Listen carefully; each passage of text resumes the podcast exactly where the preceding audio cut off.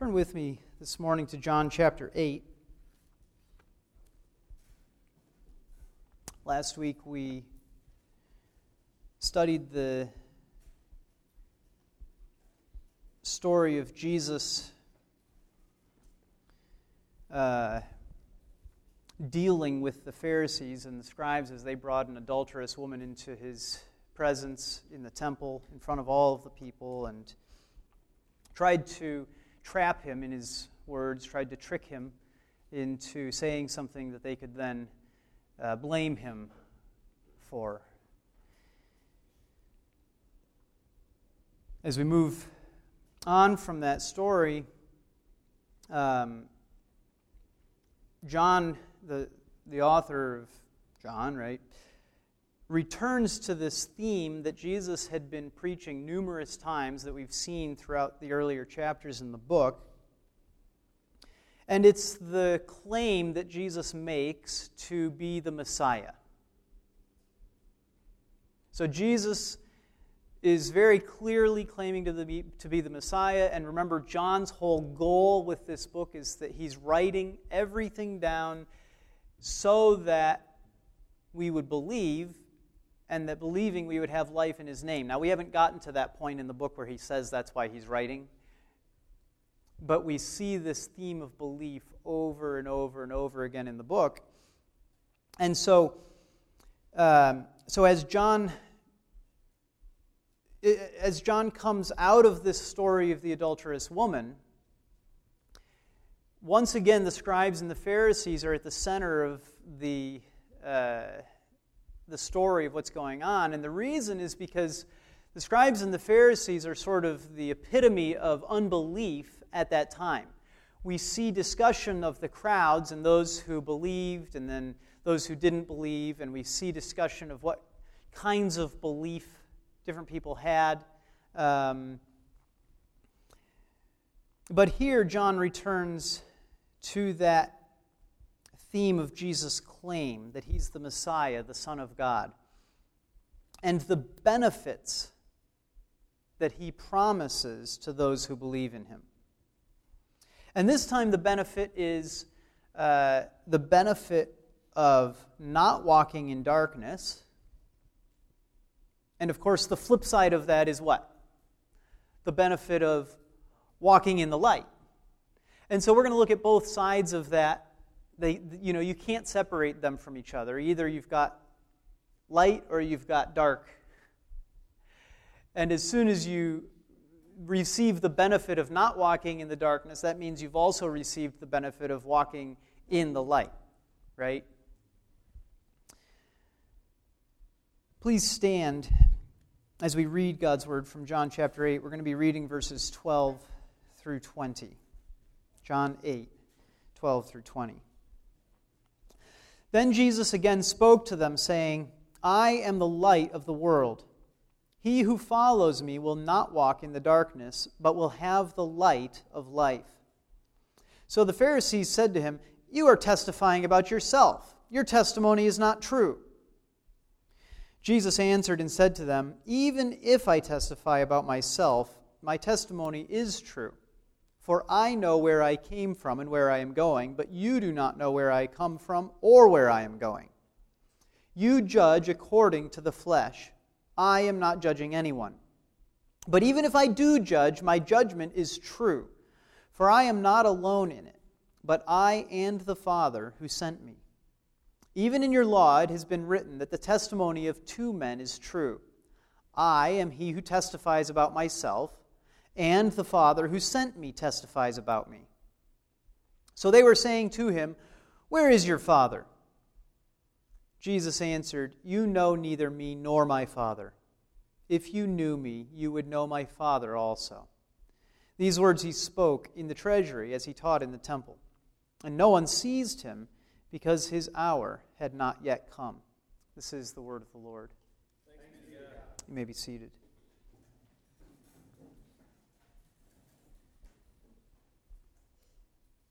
So if we believe in Jesus,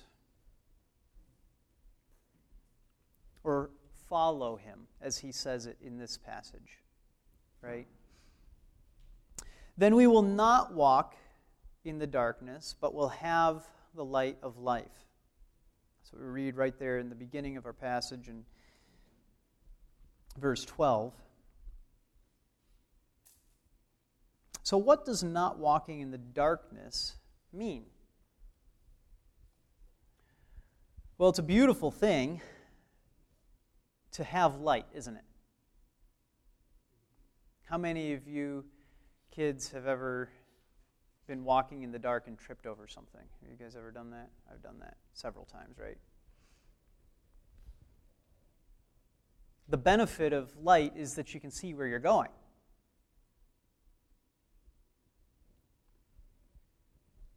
Not walking in the darkness means, first of all, being able to see. But there's, there's something more to it than that. Okay? Because being able to see, the thing that we realize is that the light comes from outside of us, doesn't it? This is not some sort of a description of uh, a superhero power where you can see in the dark without light, right? you are not able to see on your own in the darkness. I don't know if there is such a superhero. I mean, I know that like x ray vision kind of things are superhero powers, but um, surely somebody out there, one of, these millions of superheroes that we've created, right, can, can do something like just see with infrared vision in the dark, right? Well, of course, even infrared vision, though, is what? Seeing something with light that's ex, the light is still external to you. If you don't understand that, I can explain it to you afterwards. But the point is, the light comes from outside of us. Now, why is that such a big deal? Why do I, why do I repeat that? Well, because what I want you to see is that Jesus' claim is that he is the light of the world. The light. The only light. This is not something where uh, we're all filled with some sort of supernatural power. We're not all filled with some sort of um, innate. Uh, knowledge that flows from the life force of the universe. Okay? This is something that comes from outside of us, from Jesus Christ, and He is the one who gives us the light to know what we're doing, to see where we are going. And so the, the implication of this is, uh, you know, you, it's, it's very hard to talk about darkness, about not being in the darkness, without immediately talking about what it means to be in the light, right? Because you really can't separate the two things. The two concepts go hand in hand. But not being in the darkness means that some external force has been brought to bear in your life so that now you are able to see your surroundings. Now, of course, what we're not talking about here is the kind of darkness that lets you trip over the stool in the middle of the night when you're trying to get, find the bathroom, right? What we're talking about here is the kind of darkness that is a spiritual darkness. an ignorance, a lack of knowledge, a lack of sight of what we are, of what we are doing, of where we are going in our life.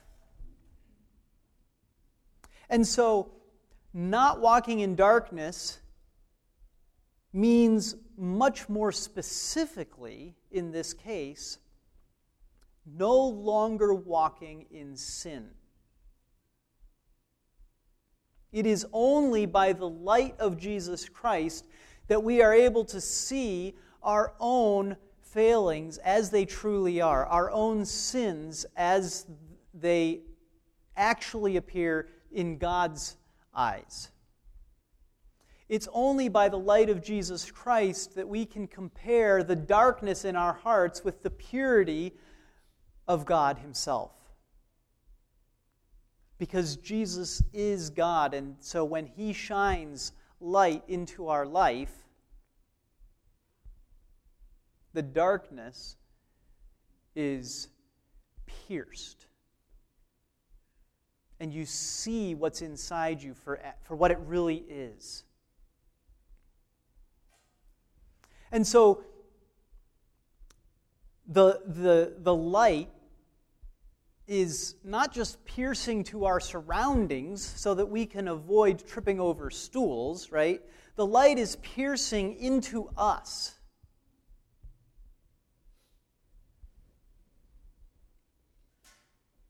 Walking in darkness is exactly what we don't want to do. Walking in darkness means living in our sins ignorantly. And this is why uh, Paul speaks of the necessity of somebody going and telling them, those who are in darkness, right? Who, who will go if they're not sent? So, so in, in Romans, Paul speaks about the necessity of us being shown, being told about who? About Jesus, about this light.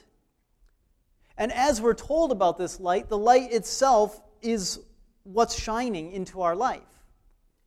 But the, what Jesus makes clear here is that you don't actually receive the light you don't actually stop walking in darkness just when Jesus has been declared to you. The only way you actually receive the light, the only way you actually stop walking in the darkness is if you follow Him, because He is the light.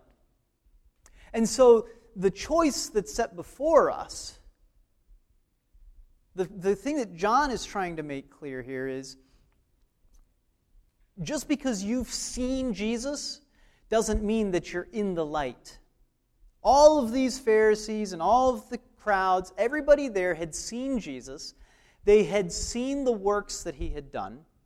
They had heard his message.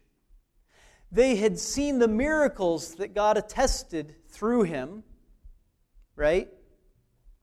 And yet many of them did not follow him, and therefore they were still walking in darkness. They were still lost in their sin.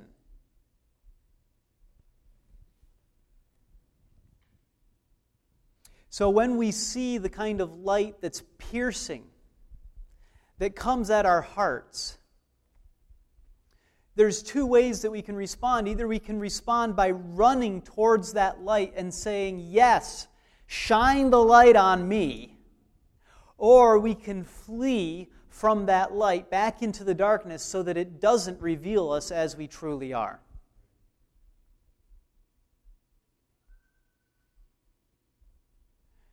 But if we do the latter, there is no hope for us. We will remain in the darkness.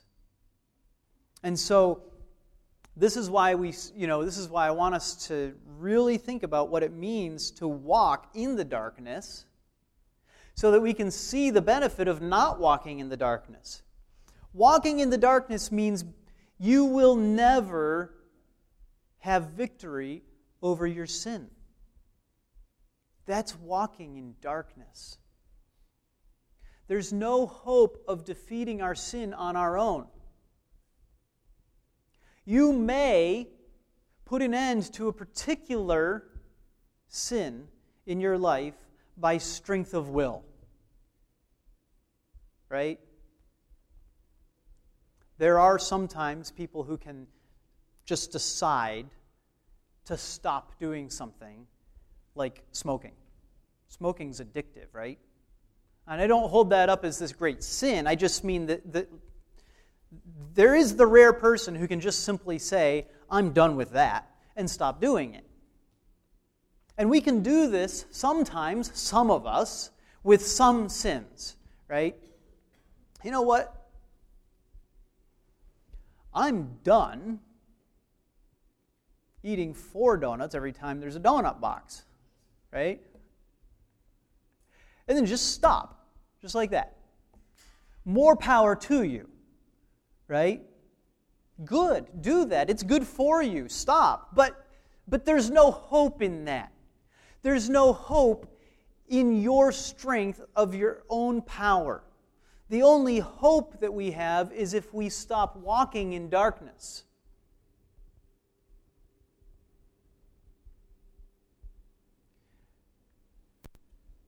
The only hope that we have is if we begin to follow Jesus.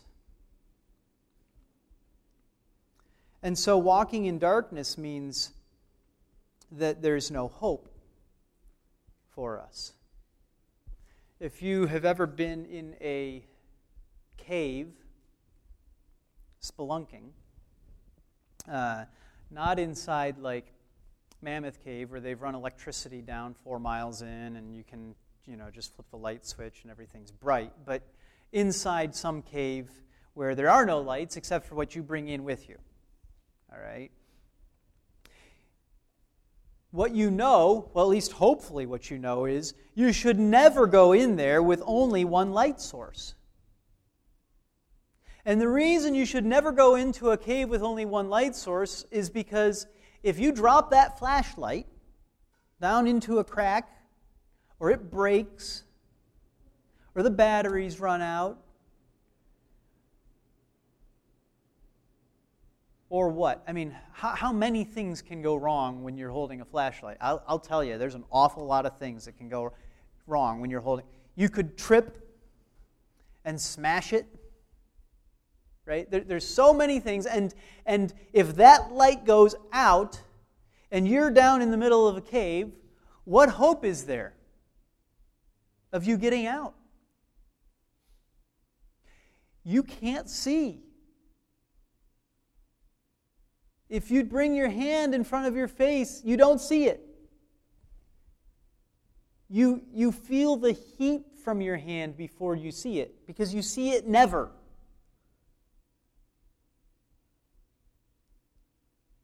And so, what you need is an external light to show you where you are. Why? So that you can get out of the darkness, out of that cave.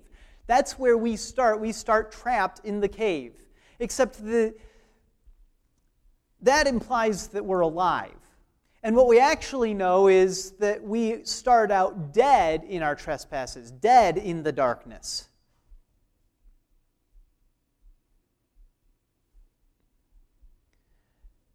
And so when Jesus calls himself the light, we think back to the earlier passages where, he where, where he's making claims about who he is. And we remember also that he says that he is the bread of life.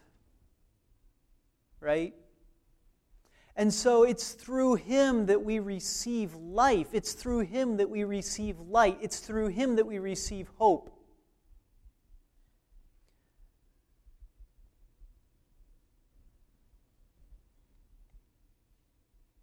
And the darkness that we are trapped in is the darkness of our own sin. It's the darkness of worshiping other things besides God. It's the darkness of doing your best to work your way to a good reputation in God's eyes. Because we all know that there is a God. We all know that there's a standard of righteousness. We have been given, by God's common grace, a knowledge within ourselves of right and wrong. we have been given within ourselves a knowledge that there is a God and that He expects things of us. And yet, without Jesus Christ, we're trapped. We're trapped trying to make it on our own. And it's impossible because we have no light apart from Jesus Christ. And this, of course, is where Jesus goes when we, we read that he's the light of the world. And we think back to where he's talking about light and being the bread of life. And then you move forward, and no, no longer will you walk in the darkness, but you will have the light of life. So it's not just in the past that we see him talking about himself giving us life, but it's here. This is the light of life. So, what does it mean for us to have that light? Well, it means that we have Jesus because he is the light. So, if we follow Jesus, we will have Jesus. Now, that sounds kind of what? I don't know, obvious. If you follow Jesus, you'll have Jesus. Um, it's the kind of thing that uh, is easy to repeat, right? But that needs to be filled with meaning in our minds before it actually affects us in any way.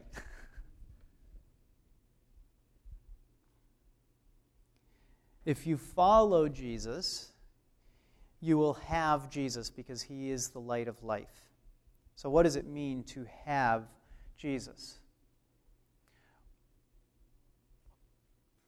Well, skip forward in the passage, and Jesus talks about not says that they don't know where he came from or where he is going. And what he's what he's saying to them is that they can't find their way to where he is going to be without following him there. Does that make sense? They can't find their way there because without following him, they're in the darkness. And so Jesus is, Jesus is holding up heaven. And yet, it's veiled from their eyes. They don't know where he is going. So,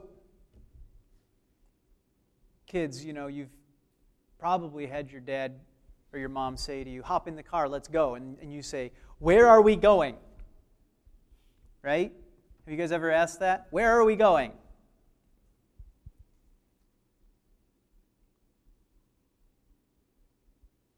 And if your parents are anything like me, sometimes the answer is, You'll see.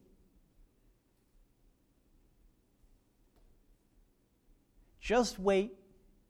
You'll see.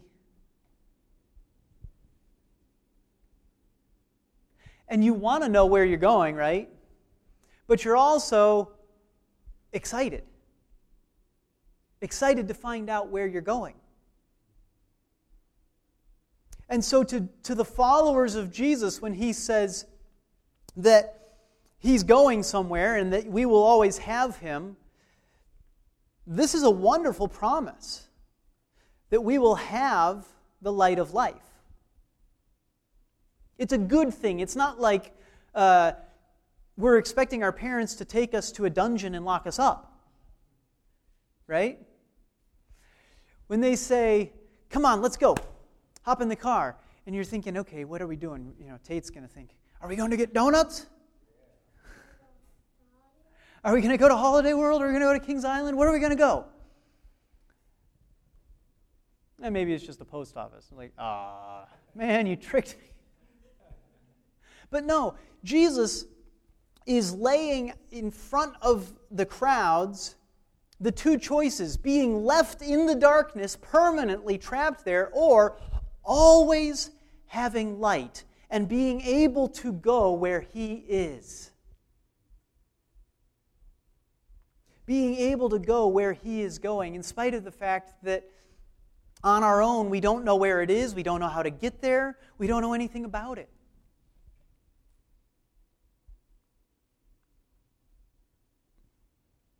Well, what else does having Jesus as our light mean? Well, it means receiving eternal life because this is the light of life.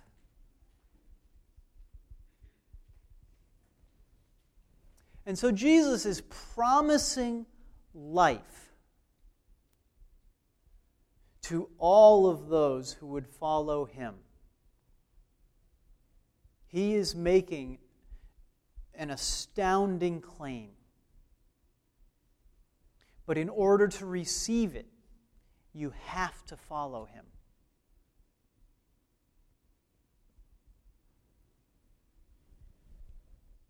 Part of following him, of course, means no longer being in the darkness. And what, what do we remember about the darkness? Well, the first thing that we remember about the darkness is that it's filled with and caused by our own sin. And so walking in the light is going to mean what? Leaving behind our sin and living righteous lives. Now, there's an important distinction that needs to be made here, okay? Following Jesus means receiving eternal life. You've got this on one side, following Jesus, and oh, I guess I should do it the other direction for you guys, right? Okay. All the way over here, you've got being in the darkness, and then following Jesus, and ultimately the result of that being eternal life, right? But then I, in the middle, insert this thing saying that you are not following Jesus unless you are putting your sin to death. In the middle, we see that being in the darkness is being in sin, and being in the light means being righteous. Right? And immediately, what we want to do is say, So I have to be righteous to receive eternal life. That's what you're saying. And I say, No. Yes. No, no let me explain. right? Because what I want you to see, and the reason I put this sort of in a timeline for you, is because it's following Jesus that allows us to put our sin to death. It's following Jesus that brings us out of the darkness into the light. Being in the light, having the light of life, does mean living holy lives. Absolutely. There's no avoiding that. If we are living in darkness still, then we have not followed Jesus. And so, yes, absolutely, obedience is necessary for eternal life. But the reason it's necessary is because it comes in between following Jesus and receiving that eternal life.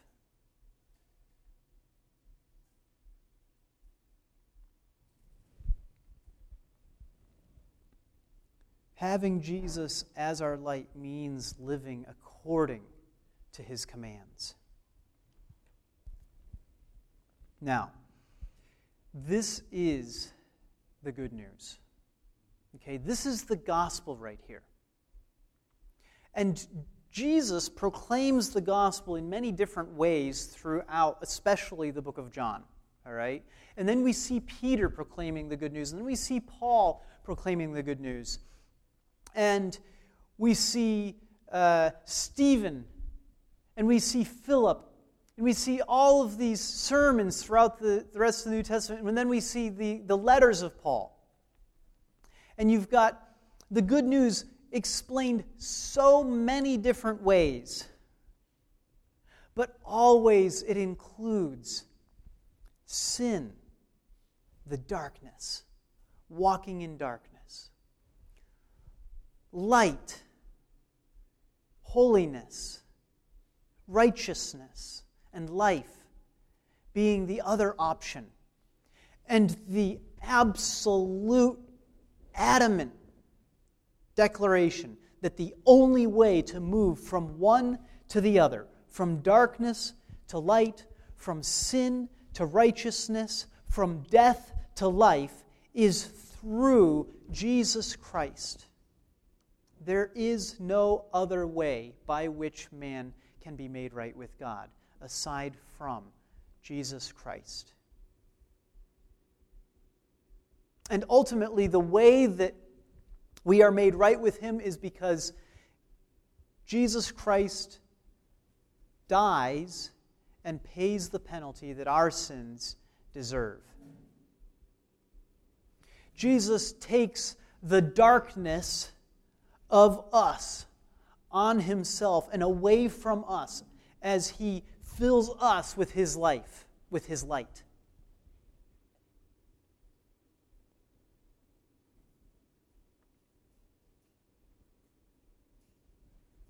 And yet, the response here in our passage from the Pharisees is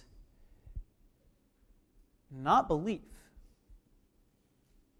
The response of the Pharisees is not to turn in repentance and follow Jesus. The response of the Pharisees is you are testifying about yourself. Your testimony is not true. Now, why do they say that? Well, turn back for a second to John chapter 5, and you'll see that this statement that they make there is a very smug statement. John 5:31 Jesus is speaking and he says, "If I alone testify about myself, my testimony is not true." Okay? And so he's talking and he says, "I am the light of the world." We're, you know, we're three chapters later, totally different time, and yet the Pharisees remember what he has said, don't they? He says, I am the light of the world. And they say, Aha, we've been waiting. We thought of this one a couple weeks ago. We've been waiting to pull this one out. Here you are making claims about yourself. Remember when you said, If I alone testify about myself, my testimony is not true? So they just throw it back in his face. You're testifying about yourself. Your testimony is not true according to your own words, Jesus. You're a liar, aren't you? Well, this is anything but following Jesus, right? He says, I am the light of the world. He who follows me will not walk in darkness. And what do we see the Pharisees doing? They're walking in darkness. They're intent on it.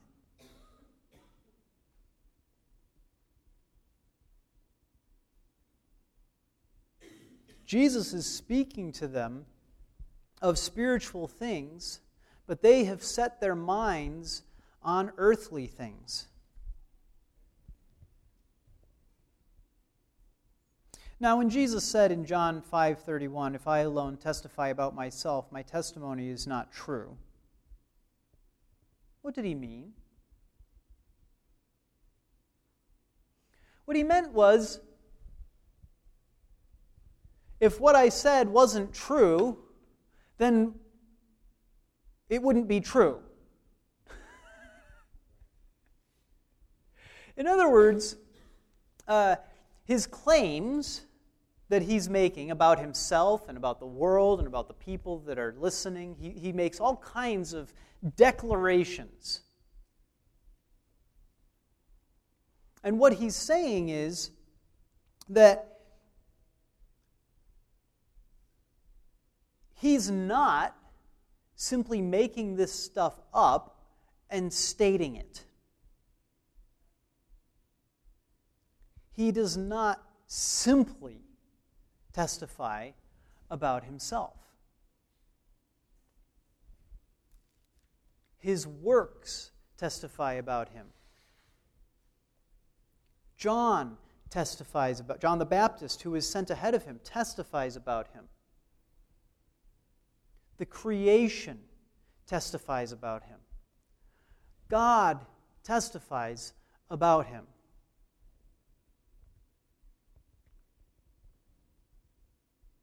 And so the truth of what he's saying is not left for them simply to believe what he says with no other evidence, with no indication that what he says is actually true. If what he claimed was not attested to by his works, was not proved by his works, was not proved by the prophets, was not proved by John, then of course his testimony wouldn't be true because he would be making junk up.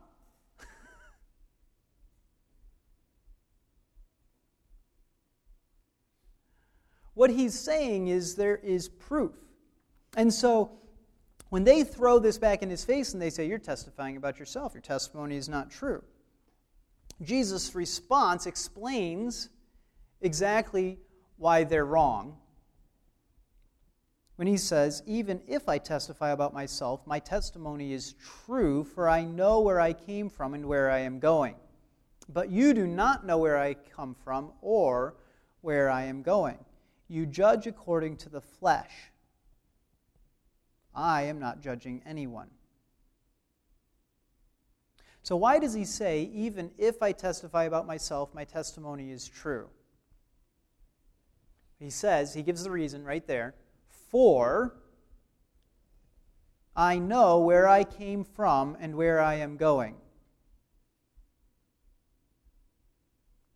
But you do not know where I come from or where I am going. In other words, what he is doing is he is setting up himself with the truth that he knows, right, against them and the falsehood that they know, or the lack of knowledge that they have.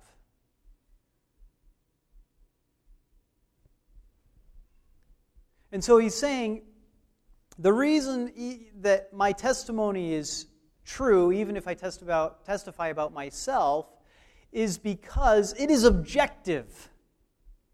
It comes out of where I am from and where I am going. It is true because I have knowledge and you have darkness. I have light. I am light and you are in the dark. You don't know the things about which I am making claims. And so, get this, all right? What he is saying is that they don't know what he's talking about, and therefore they should shut up and listen to him. That's what he's saying. They don't have any idea who he is or where he's from or where he's going, and therefore they need to listen so that they can receive the benefit of being in the light.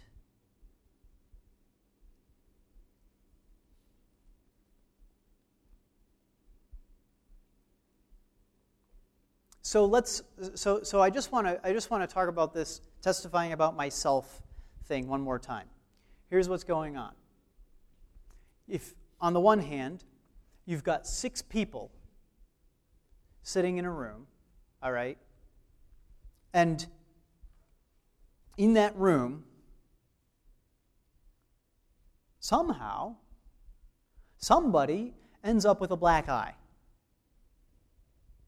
Okay? When you've got six people that were all in the room, and five of them say, Johnny punched June. That's how she got a black eye. All right? And Johnny says, No, uh, the fan. The fan fell off the ceiling and, and hit her, and that's, that's how June got a black eye. All right? That's what Jesus is talking about when he says, If I testified about myself, if my, if, if my testimony was the only thing that claimed that, and everything else was against that, all of the other witnesses and, and everybody else, right? And my life and the prophets, if everything else said nothing about this, then my testimony would be untrue. Just like Johnny's lie. Five other people, all of the evidence, the fan's still on the ceiling, right? But if, on the other hand,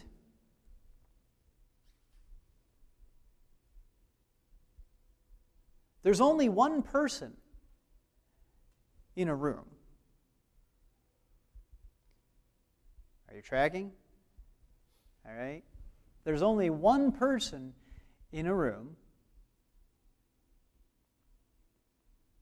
and they step outside of that room and they tell everybody what just happened in that room.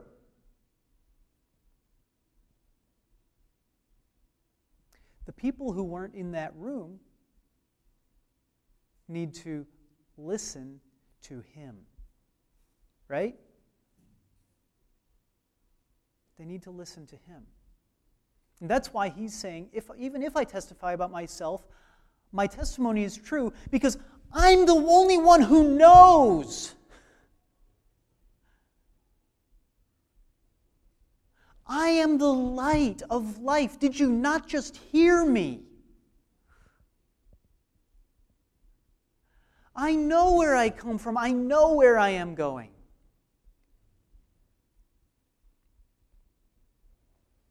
But you don't know. And that's just as important in this. Because you don't know anything about me, listen when I tell you who I am. Now, this is the same kind of response that you're going to get from people today when you speak about Jesus. Okay? This is exactly the same kind of uh, objection that you're going to receive. When, when you say, My life was changed by submitting myself to Jesus Christ and following Him, I am no longer a slave to my sins. I am no longer stuck walking in the darkness. I have been set free. I now live in the light. I now have eternal life. And those who are in the darkness look at you and they say, Prove it. Or they say, well, I believe that you have been changed in some way, right? But how am I to know that it's not like Ebenezer Scrooge says, you know, some, some piece of bad meat that you ate last night that's changed you? Or like my professor of classics who said about Paul on the road to Damascus, well, clearly something happened on the road to Damascus that changed him, right? And one of the students raised his hand and gave some stupid explanation about, uh, you know, about epilepsy, I think, and seizures and, and the kinds of things that people see and hear when they're having seizures and whatnot. And he responded very wisely and without any faith when he said, Yes, but they don't typically wake up and have their entire world and life view changed and become exactly the opposite from what they were. Right?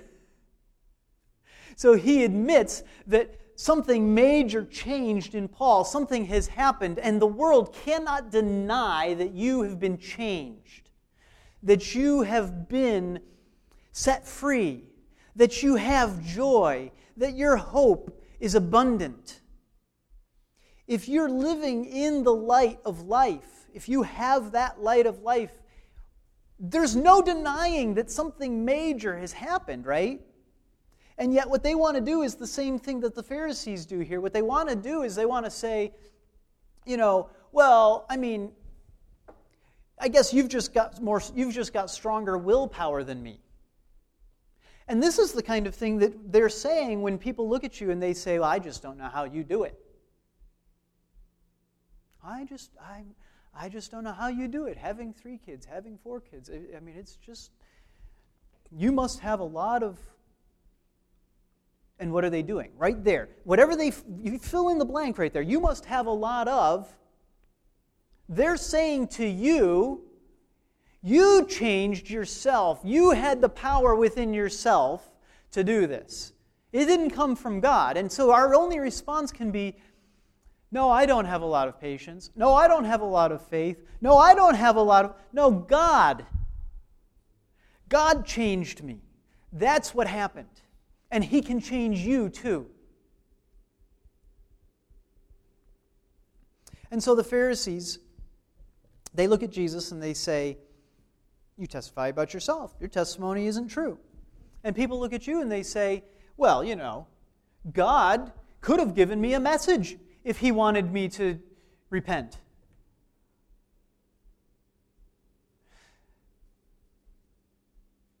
And they're adamant that there, that there be some sort of external testimony that God can't speak for Himself that God has to speak the way that they want him to speak. And this is what the Pharisees are doing. God has sent his only begotten Son, Jesus Christ, into the world to reveal himself in the flesh. And the Pharisees are standing in his presence, having seen his miracles, having heard his words, and they say, Prove it.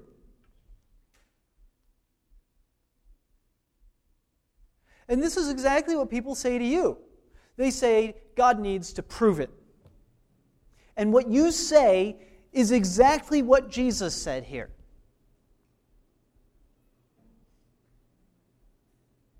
My testimony is true. I know where I came from and where I am going. Now, of course, you're saying it in a different way than Jesus is, right? if you say those words. Because what you're saying is, I know where I came from. I came out of darkness. And I know where I am going. I am going to heaven. And Jesus was saying, I know where I came from. I came from heaven, and I'm going to death. And then I'm going to heaven. So, yeah, we're, we're saying something a little bit different, pretty much exactly the opposite, in fact, except for the end result is exactly the same. What, the core of what we're saying is the same thing. We're saying Jesus is the light of life.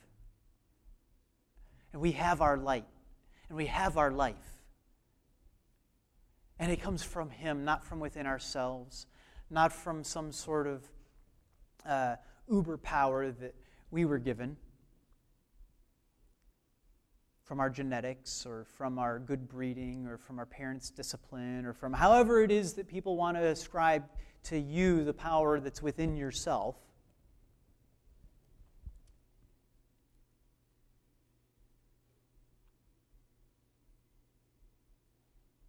And so Jesus continues by telling them that they judge according to the flesh. That's what it looks like when we reject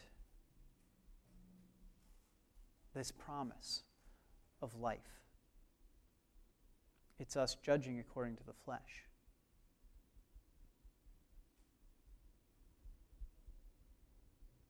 As Jesus continues on, he says, I am not judging anyone. Now, I don't want to spend a lot of time on that, but what a bizarre statement, right? I am not judging anyone. Well, what he means is, I, I haven't been saying anything about you guys. All I've been saying is, here I am. I am the light of life. I haven't been condemning you in front of the people. I haven't been I haven't been judging anyone. I have simply been saying here I am. This is what I am. And then he continues, he says, But even if I do judge, my judgment is true, for I am not alone in it, but I and the Father who sent me.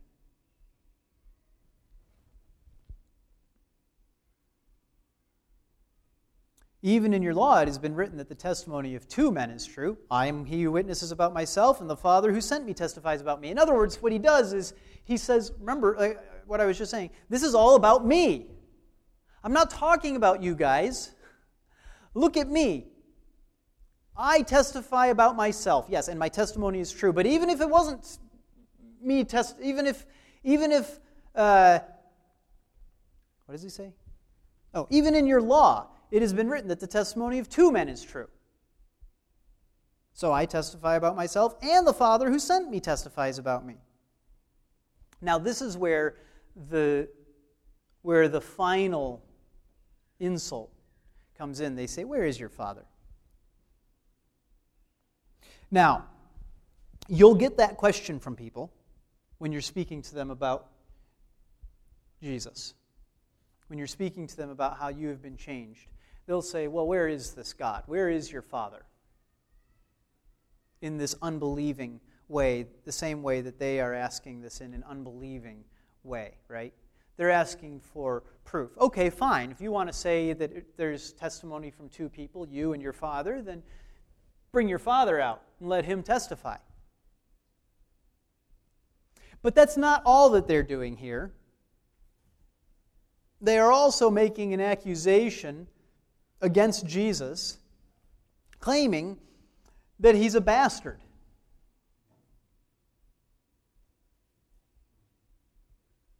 Think back to Mary and Joseph, right?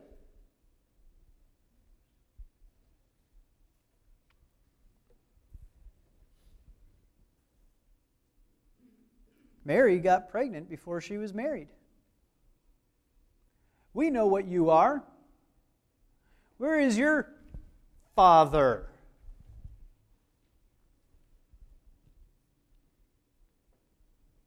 And so they are attacking him further, refusing to believe, refusing to follow him, mocking him. And so when Jesus answers, his answer is, You know me, neither me nor my Father. If you knew me, you would know my Father also. And that's it. And then it says, These words he spoke in the treasury as he taught in the temple, and no one seized him because his hour had not yet come. This is, they, they don't have any idea what he's just said about them. But now he has made a judgment about them, hasn't he? He has judged them and said, You do not know me, and you do not know my Father. And because he has been speaking spiritually and he has been speaking about God the Father, and they have been rejecting that and speaking fleshly and judging fleshly, they don't even understand how damning that statement from Jesus is. Because what he is saying is, you have no idea who God is. You don't know God, you know nothing about him. If you knew me, you would know him. If you knew him, you would know me. We are one and the same. You're godless. That's what he's saying to them.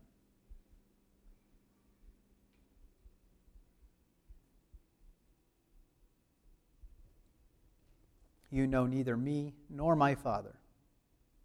If you knew me, you would know my Father also. They don't believe in him. They're walking in darkness. They are sinning in their mocking of Jesus. They're completely without light. They're blind to the way of God. That's what Jesus is saying.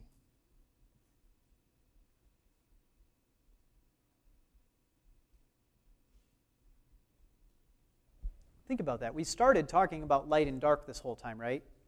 And you get to the end, and what he says to them is, You don't know me. What did he start by saying? He started by saying, I am the light. He ends by saying, You don't know me.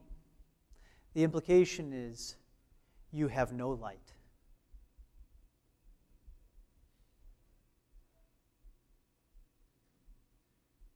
You have no light.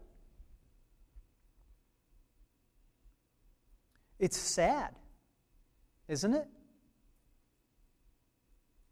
It ought to make us sad.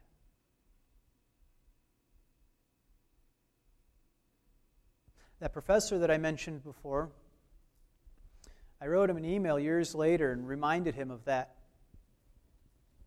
event in the classroom where he said, you know, people don't just have their entire life changed and become a different person after a, an epileptic seizure, right? And I, I told him, I said, you know, the only explanation, the only possible explanation for these changed lives is Jesus Christ is the way, the truth, and the life. Jesus Christ changed him. Jesus Christ shone his light down on Paul on that road. And his response to me is there's truth and there's Christianity. And they're about as far apart as Islam and truth.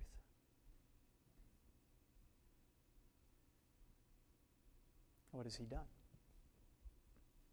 He has rejected the light. He has refused to have the light in his life. And therefore, what can I say about him besides he is still in the darkness? As wise as he is, as learned as he is,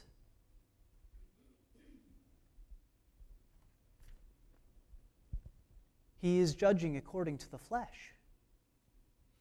And, and what a sad state for him to be in. What a sad thing for me to say that he does not know my Father.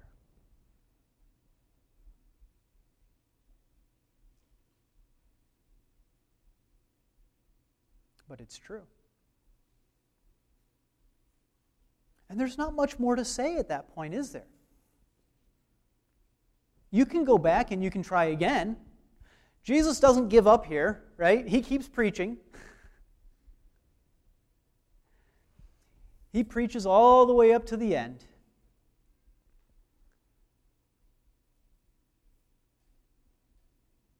And some, by God's grace, believe, as we will see. Remember Nicodemus back in chapter 3. What a joyful story the life of Nicodemus really is because he comes to Jesus in the darkness with no light. And after Jesus' death,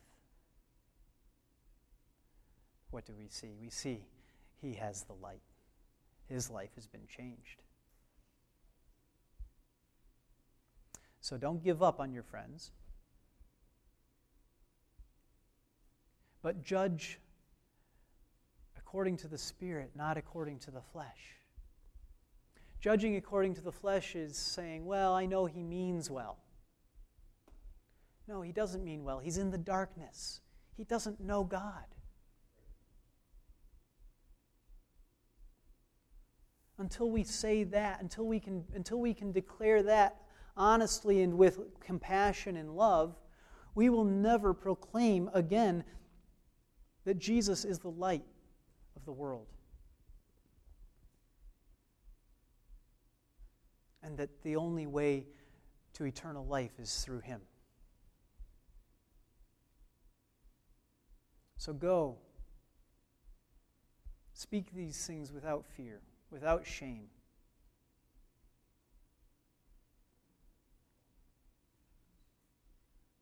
Don't be afraid.